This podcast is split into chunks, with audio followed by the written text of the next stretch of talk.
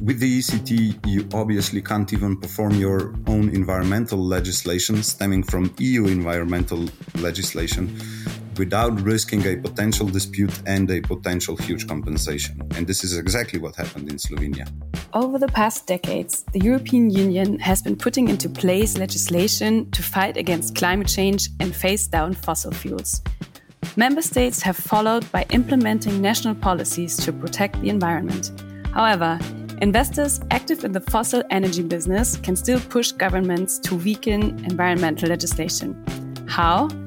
The most litigated investment protection tool used by fossil fuel companies is the so-called E C T, short for Energy Charter Treaty. The Energy Charter Treaty, or E C T, is an old piece of legislation from nineteen ninety-eight that collides with the fight against climate change. But how does the Energy Charter Treaty protect investments in fossil fuels? Why does it allow companies to sue states when implementing climate policies? And, most importantly, is there a way out? Welcome to the European Greens podcast, a podcast by the European Greens analyzing the most important policy measures put in place by E U institutions through in-depth interviews and stories from the ground. My name is Sibylle Steffan, and I'm a member of the Committee of the European Green Party.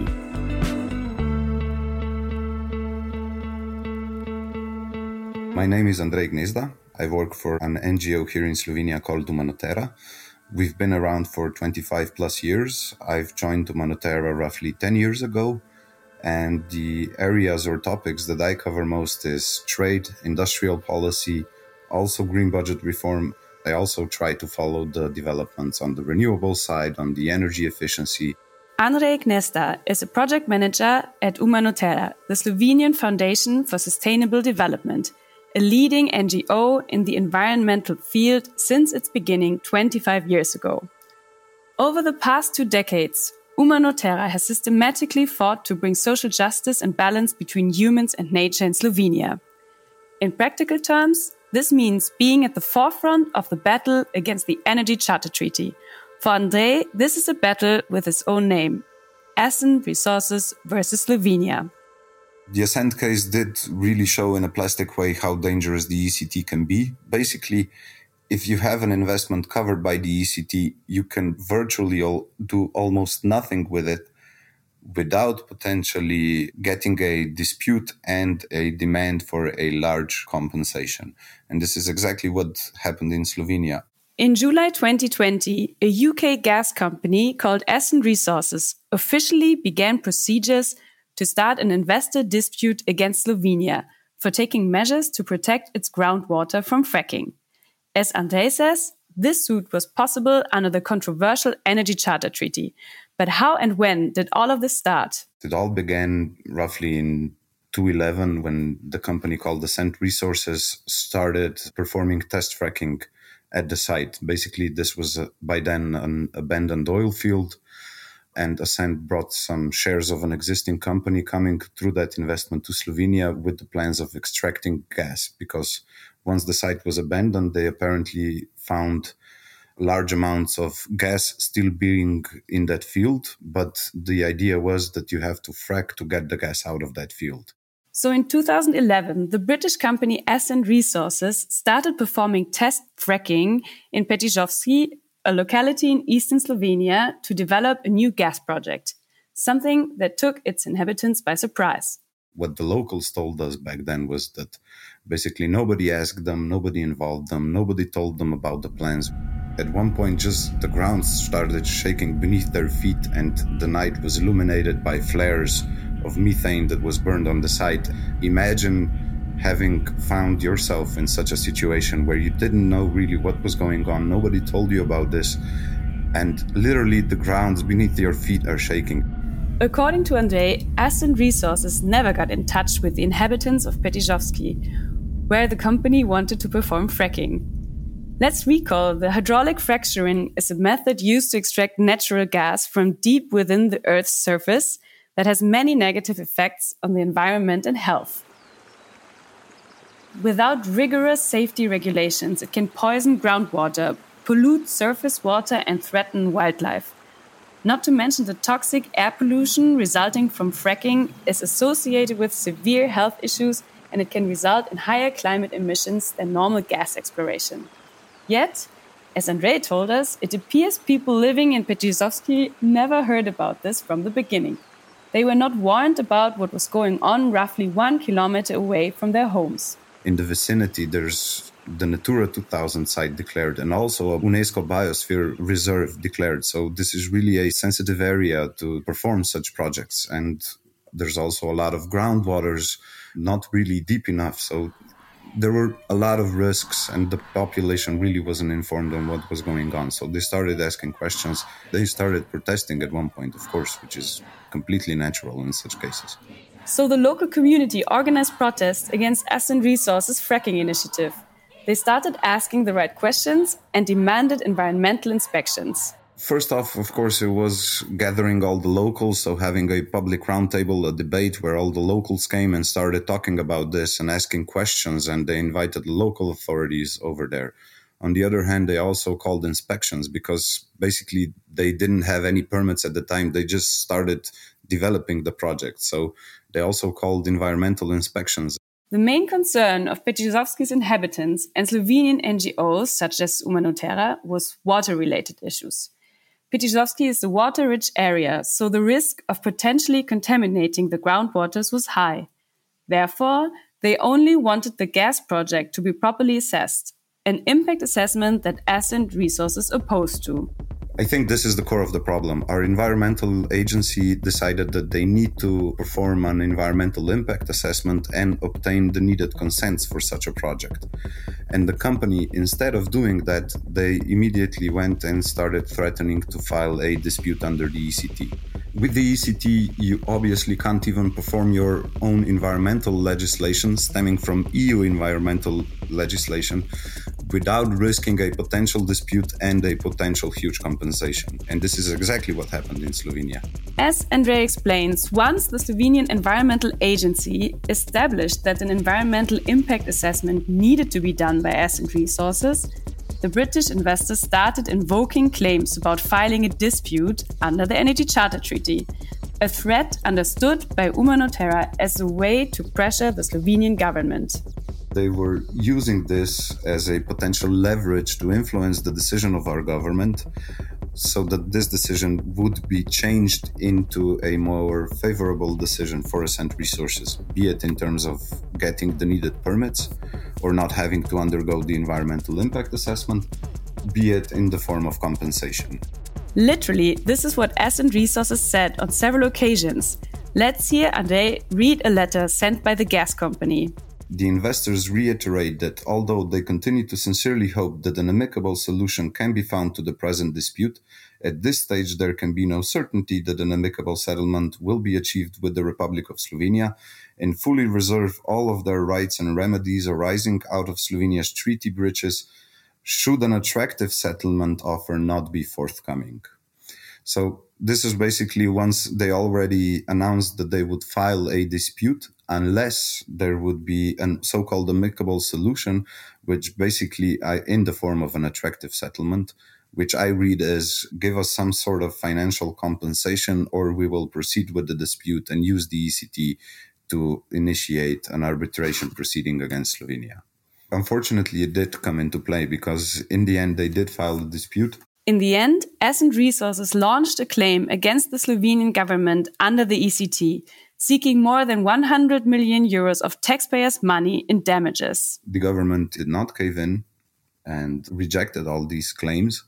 Ascent Resources claimed initially that they would seek for a claim in the amount of roughly one hundred twenty million euros within this dispute. Once they actually filed the dispute, I think that was roughly the amount they were seeking in it. But during the recent energy crisis and energy price hike, they've raised the amount they are seeking within the dispute to a half a billion because the gas price went up.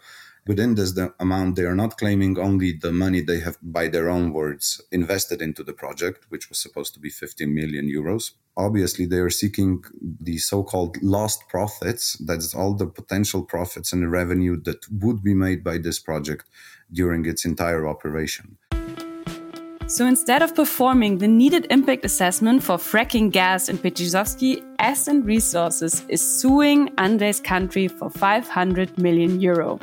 The U K company claims that Slovenia has taken measures that have harmed its investment and expected benefits, which are protected under the Energy Charter Treaty. The Ascent Resources versus Slovenia case is just an example of how the E C T is being used by big corporations to obtain profits and push governments to weaken climate and environmental policies.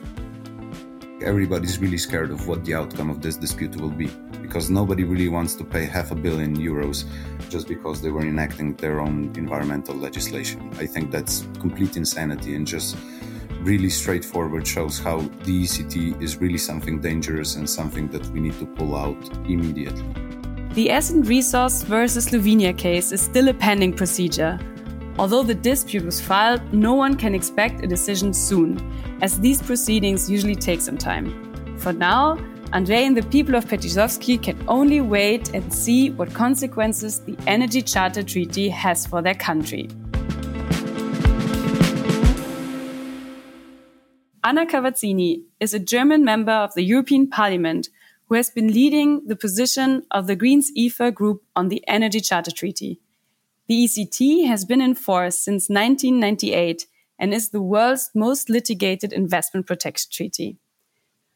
More recently, in November twenty twenty-two, the European Parliament adopted a report calling for the E U to exit the Energy Charter Treaty. So we invited Anna Cavazzini to analyze in depth the main aspects of this treaty, why the European Parliament called the E U to withdraw from it, and what a coordinated exit in the end would look like. Anna, you have been leading the position of the European Parliament on the Energy Charter Treaty. So could you please introduce yourself briefly and what you've done in the European Parliament? I'm a member of the European Parliament for the German Greens, and I'm active in the Trade Committee, and I'm also chair of the Internal Market Committee.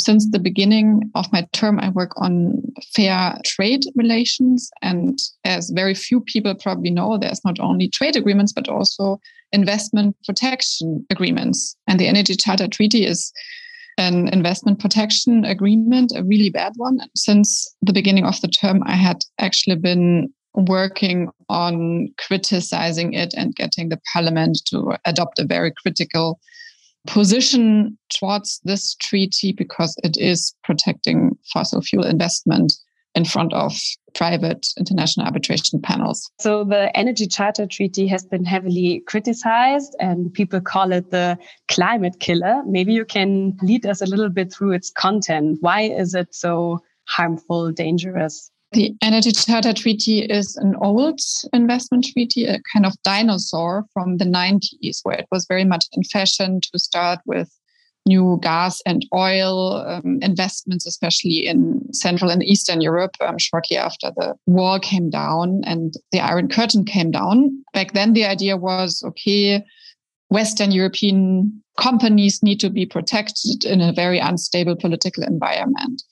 In the last years, it turned out that this idea was completely turned around, and a lot of investors used this treaty to go forward against states for any climate measure or any transition measure these states were putting forward.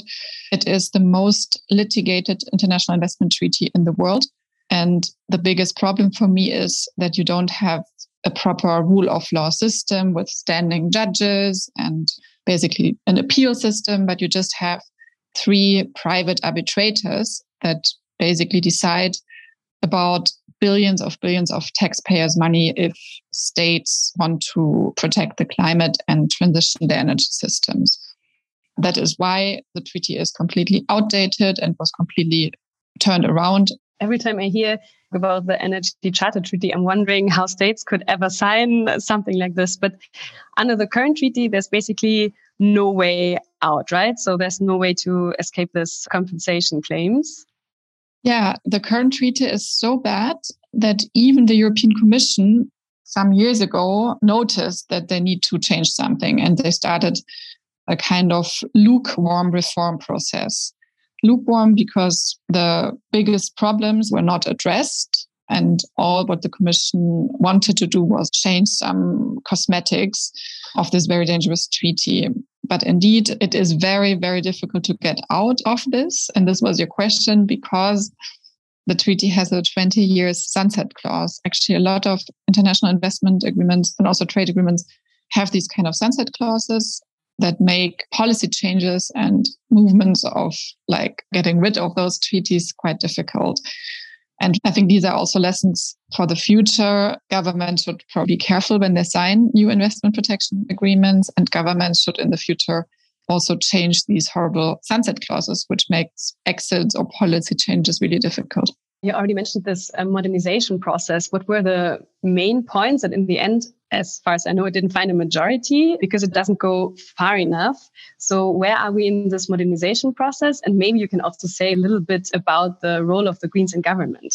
Originally, the idea of the reform process, or if it had been done in a proper way, would include all member states of the Energy Charter Treaty, because it is not only the European Union and its member states, but also Switzerland, the U K, and all the Central and Eastern European countries, plus Japan, who are members. And the idea would have been to say, we don't protect fossil fuel investment anymore, and all the member states of the Energy Charter Treaty are included in this reform. But we ended up with a very limited approach. Only the E U member states wanted to do the reform at the end.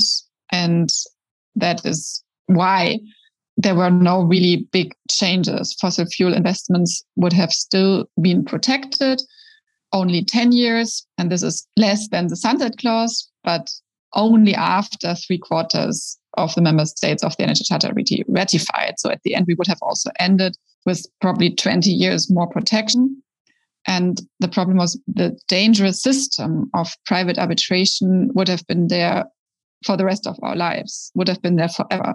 So we would have been stuck in this bad treaty forever, and other forms of energy would have been also protected. For example, hydrogen or some nuclear energy. And that is why we as Greens and also a lot of N G Os had decided there are two bads. Let's take the less evil, the exit, and let's get rid of this treaty completely. Let's not stay in a half-reformed treaty that can still lead to dangerous claims in the future. And that is why also seven member states blocked this reform in a council meeting in autumn last year. And that is why also the parliament, I would say under my leadership, said that we don't want this half good reform. We want the exit. As you mentioned last autumn, there was a lot of dynamic against the E C T. I'm wondering what happened since then. So where are we now in the process? The reform, the modernization kind of failed in the Council and in Parliament, as I said. And since then, I think we are in a reorientation phase. So the Commission just presented a so-called non-paper to the member states, to the Council, with three different options. And the preferred option of the Commission, and this is quite interesting, is also now a coordinated exit. So an exit of the E U and all the member states. And many member states like Spain and the Netherlands and also Germany, where the Greens are in government and where the Greens in government pushed a lot for the exit, they want to now also convince the other member states who are a little bit more doubtful that the exit is absolutely the best. And I hope that also all the governments where the Greens form parts of this government can also join this, because we still need a qualified majority for the exit. My last question to you is, so how would this coordinated exit look in practice? How would it work? And we interviewed Andrej in the first part of this podcast, who told us how N G Os are still really keeping up the pressure. What is now needed also from civil society across Europe to keep up the pressure?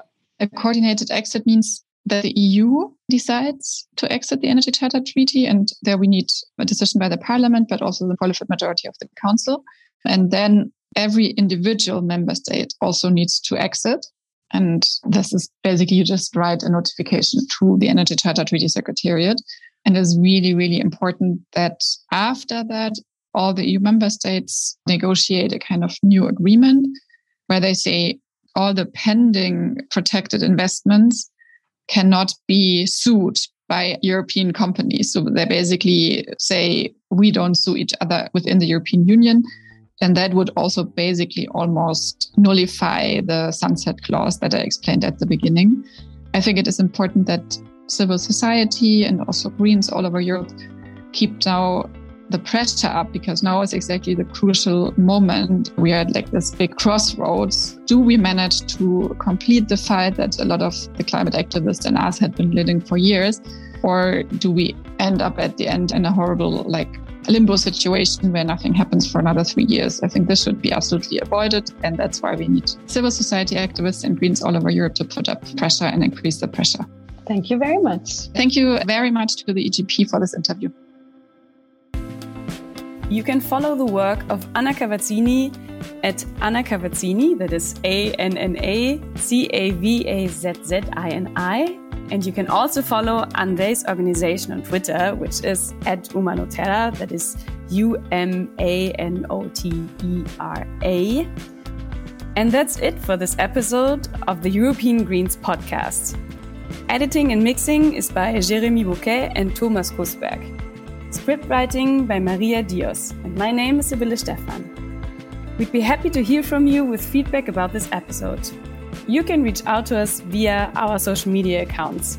You find them at the European Greens. Until next time, goodbye.